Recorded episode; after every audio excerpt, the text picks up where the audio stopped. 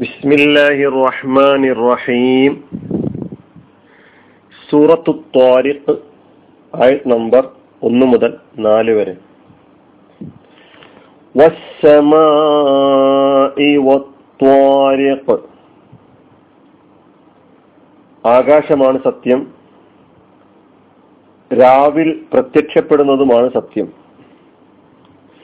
വമ അദ്റാക മത്വാരിഖ് നിനക്കെന്തറിയാം? രാവിൽ പ്രത്യക്ഷപ്പെടുന്നത് എന്താണെന്ന്.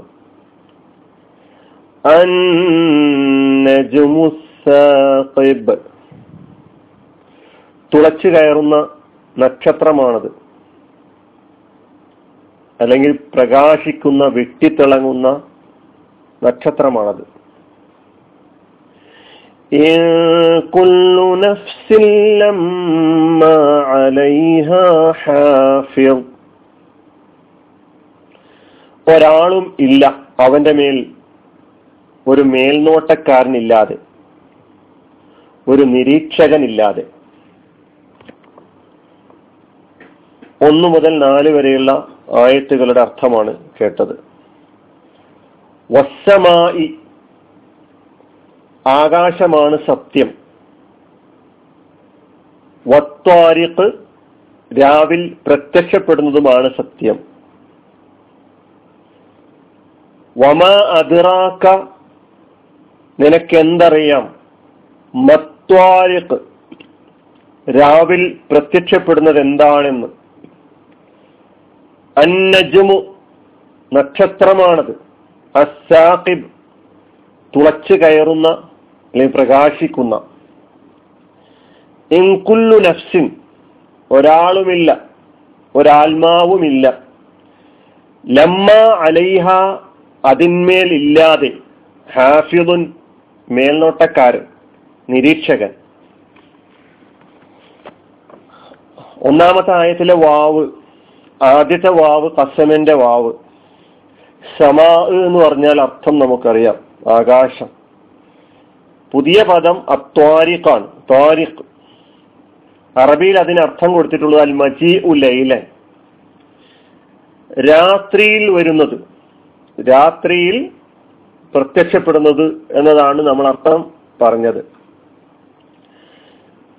ത്വാരിഖ് എന്ന പദം അത് ഇസ്മാണ്. അതിന്റെ ഫിഴൽ ത്വറക്ക എന്ന ത്വറക്ക യതുറുക്കു ത്വർത്തൻ വതുറൂക്കൻ ഫഹുവ ത്വാരിഖുൻ ത്വറക്ക എന്ന മാലയായ പേരിന്റെ അർത്ഥം രാത്രിയിൽ പ്രത്യക്ഷപ്പെട്ടു. രാത്രി സമയത്ത് ചെന്നു. ത്വറക്കൻ നജുമു എന്ന് സെന്റൻസിൽ പറഞ്ഞാൽ ത്വല ലൈലൻ രാത്രിയിൽ ഉദിച്ചു രാത്രിയിൽ പ്രത്യക്ഷപ്പെട്ടു എന്ത്? അന്നജുമു നക്ഷത്രം എന്നാണ് അർത്ഥം. എന്നാൽ തുറക്കയുടെ മറ്റൊരർത്ഥം മുട്ടി എന്നാണ്. അതായത് തുറക്കൽ ബാബ അല്ലെങ്കിൽ തുറക്ക അലൽ ബാബി. കറാഹു വാതിലിന് മുട്ടി. കറ എന്ന അർത്ഥം തുറക്കുണ്ട് ഇപ്പൊ ഇവിടെ അത്വാരിഖ് എന്ന് പറഞ്ഞാൽ രാത്രിയിൽ പ്രത്യക്ഷപ്പെടുന്നത്. ഈ പ്രയോഗം ഈ ആയത്തിൽ വന്ന ആ പ്രയോഗത്തെ കുറിച്ചുള്ള ചർച്ചയിൽ അത് ഭാഷ സൗന്ദര്യ ശാസ്ത്രവുമായി ബന്ധപ്പെട്ട്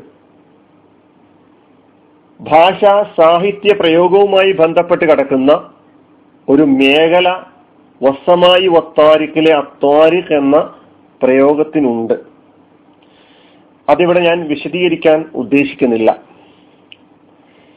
വമാ അതിറാക്ക മത്താരിഖ് വമാ അതിറാക്ക മത്താരിഖിന്റെ അർത്ഥം നമുക്ക് വേഗം കിട്ടും. കാരണം ആ പ്രയോഗം നേരത്തെ പല ആയത്തുകളിലൂടെ പഠിച്ചതാണ്. വമ അതിറാക്ക ഞാൻ ആവർത്തിക്കുന്നില്ല. മത്താരിഖ് ത്വാരിഖ് എന്നാൽ എന്താണ്?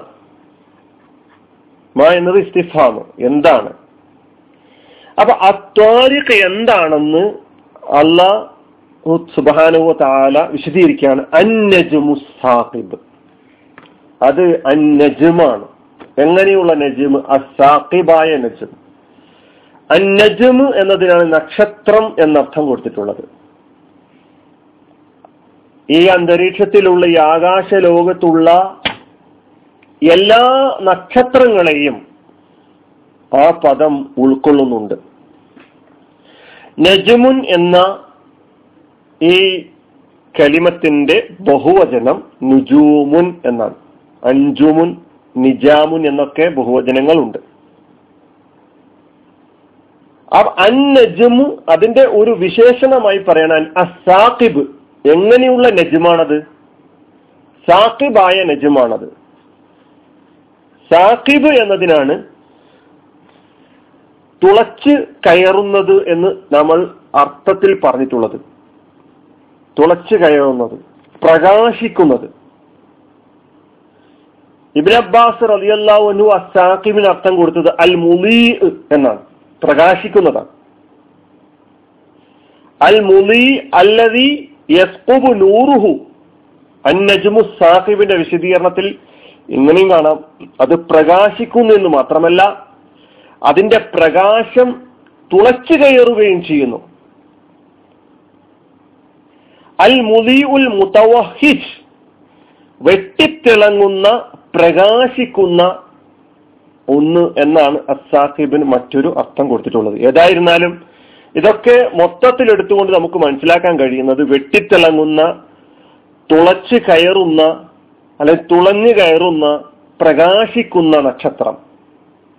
അതാണ് അത്വാര്യത്ത്. ആകാശമാണ് അന്നജമു സാഖിബുമാണ് സത്യം. അത്വാരിഖ് എന്താണ് എന്ന് അന്നജമു സാഖിബിലൂടെ വിശദീകരിക്കപ്പെട്ടു. ഇനി സാഖിബ് എന്ന പദം ഇസ്മാണ്. അതിന്റെ ഫിറൽ സഖബ എന്ന. സഖബ യസ്കുബു സഖബൻ എന്നും വസുക്കൂബൻ എന്നും അർത്ഥമുണ്ട്. അതിന്റെ ഒരർത്ഥം പ്രകാശിച്ചു എന്നാണെങ്കിൽ മറ്റൊരർത്ഥം തുളച്ചു തുരക്കുക തുളച്ചു കയറുക എന്നൊക്കെയാണ്.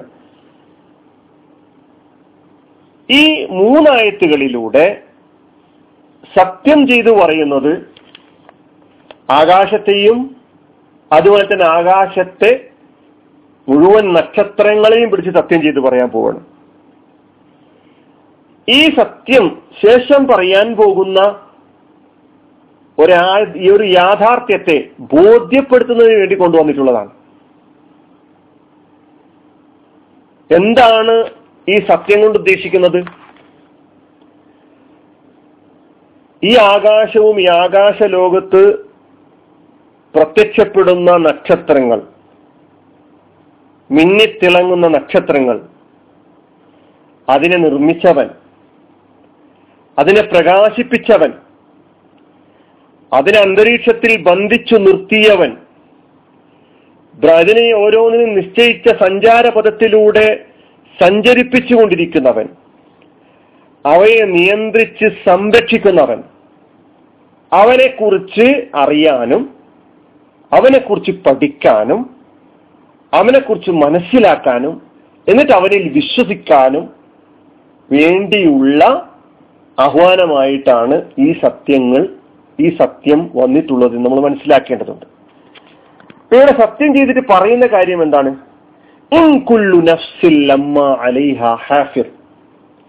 ഒരാളുമില്ല അല്ലെങ്കിൽ ഒരാത്മാവുമില്ല അവന്റെ മേൽ ഒരു മേൽനോട്ടക്കാരനില്ലാതെ. ആയത്തിന്റെ ഓരോ പദങ്ങൾ എടുത്ത് പരിശോധിച്ച് നോക്കുകയാണെങ്കിൽ ഇൻ എന്ന കെലിമത്ത്. നഫീന് വേണ്ടി ഉപയോഗിക്കുന്ന നിഷേധത്തെ സൂചിപ്പിക്കുവാൻ വേണ്ടി ഉപയോഗിക്കുന്ന കെലിമത്തായിട്ടാണ് ഇൻ ഇവിടെ വന്നിട്ടുള്ളത്. ഇൻ നാഫിയത്താണ് അപ്പോൾ മാ നാഫിയത്തിന് വേണ്ടി വരുന്ന മാ പഠിച്ചിട്ടുണ്ട്. നാഫിയത്തിനെ സൂചിപ്പിക്കാൻ വരുന്ന ലാ പഠിച്ചിട്ടുണ്ട്. അതിന്റെ കൂട്ടത്തിൽ ഇന്നും കൂടി മനസ്സിലാക്കുക. ഇന്ന് വേറെയും അർത്ഥങ്ങളിൽ വരുമ്പോൾ അതെങ്ങനെയാണ് അതിന്റെ രൂപം എന്നൊക്കെ നമുക്ക് വേറെ മനസ്സിലാക്കാനുണ്ട്. ഈ ആയത്തിൽ വന്നിട്ടുള്ള ഇന്ന് നാഫിയത്തിന്റെ ഇന്നാണ് അതുകൊണ്ടാണ് ഇൻ കുല്ലു നഫ്സിൻ ഒരാത്മാവും ഇല്ല. ഇല്ല എന്നർത്ഥമാണ് ഇന്നിന്. കുല്ലുൻ എന്നത് അതിന്റെ അർത്ഥം കുല്ലുൻ എല്ലാം സകലം മുഴുവൻ ജമീഴ എന്നർത്ഥം. കുല്ലു നഫ്സിൻ നഫ്സ് എന്ന് പറഞ്ഞാൽ ആത്മാവ്. അതാണ് ഒരാളുമില്ല ഇൻ കുല്ലു നഫ്സിൻ ഒരാളും ഇല്ല ഒരാത്മാവുമില്ല ലമ്മ അലൈഹ അതിന്മേലില്ലാതെ ലമ്മ എന്ന പദം. അത് നമ്മൾ പുതിയതായി പഠിക്കുകയാണ്. ഇല്ല എന്ന അർത്ഥത്തിൽ വന്നിട്ടുള്ള പരിമിതപ്പെടുത്തുക എന്ന ഉദ്ദേശത്തോടു കൂടി ഉപയോഗിക്കുന്ന ഒരു ഉപകരണമാണ് അതാത്താണ് ലമ്മ എന്ന കലിമത്ത്. ഇല്ല എന്ന അർത്ഥത്തിലാണ് അത് വരിക. നമ്മൾ ഇസ്തിസ്നായിന്റെ അതാത്തായ ഇല്ല പഠിച്ചിട്ടുണ്ട്. അല്ലാതെ ഒഴികെ അല്ലെ? അപ്പൊ ഇൻകുല്ലു നഫ്സിൻ ലമ്മ അലൈഹ എന്നതിന്റെ അർത്ഥം ഇൻകുല്ലു നഫ്സിൻ മാമിൻ നഫ്സിൻ ഇല്ല അലൈഹ. ഇല്ല അലൈഹ. ലമ്മ അലൈഹ എന്നതിന്റെ അർത്ഥം ഇല്ല അലൈഹ അതിന്മേൽ ആ ആത്മാവിന്മേൽ ഇല്ലാതെ ആ ആളിന്മേൽ ഇല്ലാതെ. അപ്പൊ ഇല്ല എന്ന അർത്ഥത്തിൽ വന്നതാണ് ലമ്മ എന്ന കലിമത്ത്. അലിഹ എന്നത് രണ്ട് കലിമത്ത് ചേർന്നതാണ്. ഒന്ന് അല ഒന്ന് രണ്ടാമത്തെ ഹ എന്ന ലമീർ ഹ എന്ന ലമീർ കൊണ്ടുള്ള ഉദ്ദേശം നഫ്സാണ്. ഇല്ല ലമ്മ അലിഹ ലമ്മ അല നഫ്സി. ആരില്ലാതെ ഹാഫിലില്ലാതെ ഹാഫിൽ എന്നതിന് നിരീക്ഷകൻ മേൽനോട്ടക്കാരൻ സംരക്ഷകൻ എന്നെല്ലാം എന്നെല്ലാം അർത്ഥമുണ്ട്. ഹാഫിലുൻ ഹാഫിലില്ലാതെ ഒരു ആത്മാവും ഇല്ല. ഹാഫിൽ എന്നതിന് അതിന്റെ ആ കലിമത്ത് ഇസ്മാണ്. അതിന്റെ മാതിയായ ഫിഴൽ ഹഫീല എന്നാണ്. ഹഫീല യഹ്ഫലു ഹഫീല യഹ്ഫു സംരക്ഷിച്ചു സൂക്ഷിച്ചു എന്നെല്ലാമാണ് അതിന്റെ അർത്ഥം. ഹാഫിദിന് ഇവിടെ റത്തീബ് നിരീക്ഷകൻ എന്ന അർത്ഥം നൽകപ്പെട്ടിട്ടുണ്ട്. രണ്ട് നിലയ്ക്ക് ഈ ആയത്ത് വിശദീകരിക്കപ്പെട്ടിട്ടുണ്ട്. ഒരാത്മാവുമില്ല അവന്റെ മേൽ മേൽനോട്ടക്കാരനില്ലാതെ അവന്റെ മേൽ നിരീക്ഷകനില്ലാതെ. ഈ അർത്ഥത്തിലെ ഹാഫിദ് അല്ലെങ്കിൽ ഈ ആയത്തിൽ പറഞ്ഞിട്ടുള്ള ഹാഫിദ് ആരാണ്? ചില ഖുറാൻ വ്യാഖ്യാതാക്കൾ ഇവിടെ ഹാഫിൽ കൊണ്ടുള്ള ഉദ്ദേശം ആകാശഭൂമികളിലുള്ള സകല സൃഷ്ടികളെയും സംരക്ഷിച്ചു പോരുന്ന അള്ളാഹു സുബാനുവ താല തന്നെയാണ് ഹാഫിൽ കൊണ്ട് ഉദ്ദേശിക്കുന്നത് എന്ന് പറഞ്ഞവരുണ്ട്. കാരണം അവൻ അസ്തിത്വമേകിയത് കൊണ്ടാണ് ഈ ലോകത്തെ എല്ലാ വസ്തുക്കളും ഉണ്ടായിട്ടുള്ളത്. അവ അവന്റെ പരിപാലനത്തിലും അവന്റെ സംരക്ഷണത്തിലുമായിട്ടാണ് എല്ലാ വസ്തുക്കളും ഈ ഭൂമി ലോകത്ത് ഈ പ്രപഞ്ചത്തിൽ നമുക്ക് കാണാൻ കഴിയുന്നതും കാണാൻ കഴിയാത്തതുമായ എല്ലാ സിട്ടിജാലങ്ങളും അവന്റെ സംരക്ഷണത്തിലാണ്. അതുകൊണ്ട് ഹാഫിൽ എന്ന് പറഞ്ഞാൽ അതാണ് അർത്ഥം. ആ നിലയ്ക്ക് നോക്കുമ്പോൾ മനുഷ്യനെ പഠിപ്പിക്കുകയാണ് നിന്നെ സംരക്ഷിച്ചു കൊണ്ടിരിക്കുന്നവൻ അള്ളാഹു ആണ്. ഈ പ്രപഞ്ച ലോകത്തെ ആകാശ ആകാശലോകത്തെ സൃഷ്ടിജാലങ്ങൾ അവിടെയുള്ള നക്ഷത്രങ്ങൾ അതിന്റെ വ്യവസ്ഥാപിതത്വം അതിനെ ബന്ധിപ്പിച്ചു നിർത്തിയത് അതിനെ അതിന്റെ ദൈനംദിന പ്രവർത്തനങ്ങളൊക്കെ തന്നെ സുഭദ്രമാക്കിയത് അതിന്റെ സഞ്ചാരം കൃത്യമാക്കിയത് അവ തമ്മിൽ കൂട്ടിമുട്ടാത്തത് ഒക്കെ തന്നെ ആ പടച്ച തമ്പുരാന്റെ സംരക്ഷണത്തിൻ വലയിലായതുകൊണ്ടാണ്. അതിനാൽ നീയും അവന്റെ സംരക്ഷണയിലാണ്. അവന്റെ കസ്റ്റഡിയിലാണ്. അവന്റെ പരിപാലനത്തിന് കീഴിലാണ്. അവൻ നിന്റെ അവൻ ഏറ്റെടുത്തിരിക്കുന്നു ഉത്തരവാദിത്തം എന്ന് സൂചിപ്പിക്കുകയാണ് ചെയ്തിട്ടുള്ളത് എന്നൊരർത്ഥം. രണ്ടാമത്തത് മനുഷ്യന്റെ കർമ്മങ്ങളൊക്കെ തന്നെ കൃത്യമായി രേഖപ്പെടുത്തി വെക്കുന്ന മലക്കുകളെ കുറിച്ചുള്ള സൂചനയാണ് ഹാഫിൽ കൊണ്ട് ഉദ്ദേശിക്കുന്നത്. അള്ളാഹു സുബാനുവത്താല ഓരോ മനുഷ്യന്റെയും കർമ്മങ്ങൾ രേഖപ്പെടുത്തി വെക്കുവാൻ വേണ്ടി മലക്കുകളെ ചുമതലപ്പെടുത്തിയിട്ടുണ്ട്.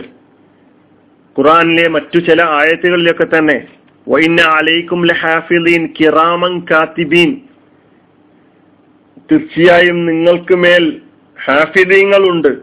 അവർ മന്യന്മാരായ എഴുത്തുകാരാണെന്ന് എന്നൊക്കെ സൂചിപ്പിച്ചിട്ടുണ്ട്. അപ്പൊ ഹാഫിൽ കൊണ്ടുള്ള ഉദ്ദേശം ഹാഫിലുൻ മിനൽ മലായിക്കത്തി യഹ്ഫലു അമലഹ. ഈ മനുഷ്യന്റെ പ്രവർത്തനങ്ങളൊക്കെ തന്നെ നിരീക്ഷിച്ചു കൊണ്ടിരിക്കുന്ന മലക്കുകളെ കുറിച്ചാണ് ഹാഫിൽ കൊണ്ട് ഉദ്ദേശിക്കുന്നത് എന്നർത്ഥം പറഞ്ഞു അങ്ങനെ പറയുമ്പോൾ സത്യം ചെയ്ത് പറഞ്ഞിട്ടുള്ള കാര്യം ആകാശവും ആകാശലോകത്തെ നക്ഷത്രങ്ങളും അസാക്കിബായ നക്ഷത്രം എന്ന് പ്രത്യേകം പറഞ്ഞുകൊണ്ടുള്ള ഉദ്ദേശം പറയുമ്പോൾ അതായത് മനുഷ്യന്റെ ഓരോ രഹസ്യങ്ങളും കീറി മുറിച്ച് അതിന്റെ ഉള്ളിലേക്ക് കടന്ന് പരിശോധിക്കുന്ന ഒരു നിരീക്ഷകനെ കുറിച്ചുള്ള ഒരു പിന്നെ കാത്തിബിനെ കുറിച്ചുള്ള എഴുത്തുകാരനെ കുറിച്ചുള്ള ഒരു റഖീബിനെ കുറിച്ചുള്ള ഒരു സൂചനയാണ് നൽകുന്നത് എന്ന് പറഞ്ഞിരിക്കുന്നു. അപ്പൊ ഇതാണ് ഈ നാലായത്തുകളുടെ അർത്ഥവും അതിന്റെ വിശദീകരണവും അള്ളാഹു സുബാനുവ താല കാര്യങ്ങളെ യഥാവിധി മനസ്സിലാക്കാൻ നമ്മെ സഹായിക്കുമാറാകട്ടെ. ആഹൃദാൻ അലഹമുല്ലാഹി റബുല്ലാലമീൻ അസ്സാം വലൈക്കും